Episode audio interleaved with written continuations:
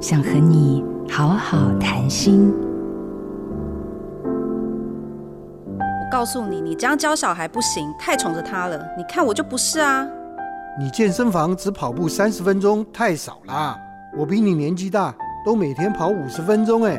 哦，为什么不能跟我们去下午茶啦？你应该更爱自己一点呐，在先生身上花那么多时间，到头来也不会被珍惜。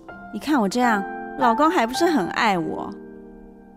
以上这些老大哥、老大姐对待晚辈式的对话，你听过吗？当听到的时候，你会欣然接受，还是一股闷气上来却无处可发？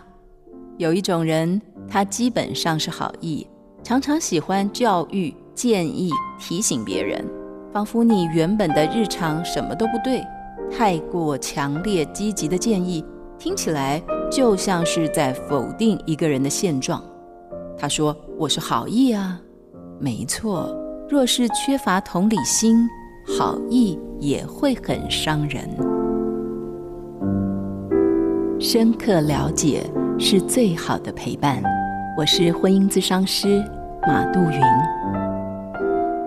做自己的主人，找回你的心。印心电子，真心祝福。